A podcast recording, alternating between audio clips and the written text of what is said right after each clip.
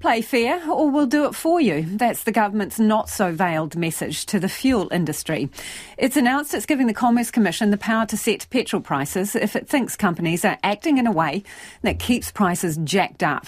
But don't expect any quick fixes at the pump. Much of it won't take effect for another year or so.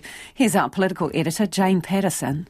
It's just one more cost for the burdened New Zealand household and business fuel. And the country's facing an ever changing environment with the closure of the Marsden Point refinery, Russia's invasion of Ukraine, and climate change obligations. Transport fuels currently underpin the day to day running of our economy, and it's vital that we have good resilience in this fuel. The plan laid out by Minister Megan Woods includes giving the Commerce Commission the power to intervene if there's price gouging and stockpiling transport fuel on shore. However, action to combat anti competitive behaviour could take up to a year, as the Commission would first have to investigate.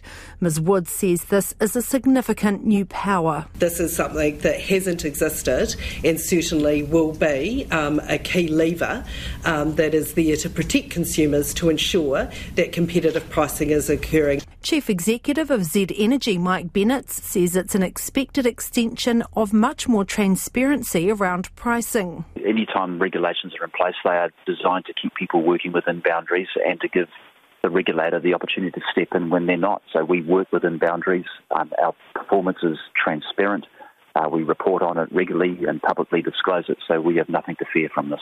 Gull Chief Executive Dave Bodger says it's just piling on more of a regulatory burden. We're not overly concerned, apart from here's another piece of red tape we need to comply with that goes on top of everything else and its greater compliance cost, which unfortunately ends up with the consumer in the end. Megan Wood says there's already been a noticeable drop in fuel companies' margins since a market study in 2019 and follow up legislation. When we announced the fuel market study, regular petrol margins were at about 33 cents per litre.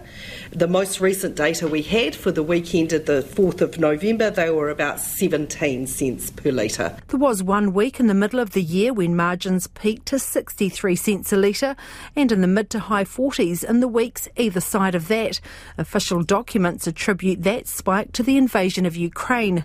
But ACT leader David Seymour says the figures used by the minister do not tell the full story. You check the importer margin and you check it over the period that they introduced those new restrictions, there was no reduction. I have to admit, I haven't checked them for a couple of months, but last time I checked was a couple of months ago, and the importer margin was just as high as when those restrictions came in. National Party leader Christopher Luxon says the power to investigate unfair fuel prices is a return to the 1970s. We certainly don't want motorists being ripped off, and so by all means, it's important that we have what we call information disclosure and we monitor monitor pricing actions and competitive activity.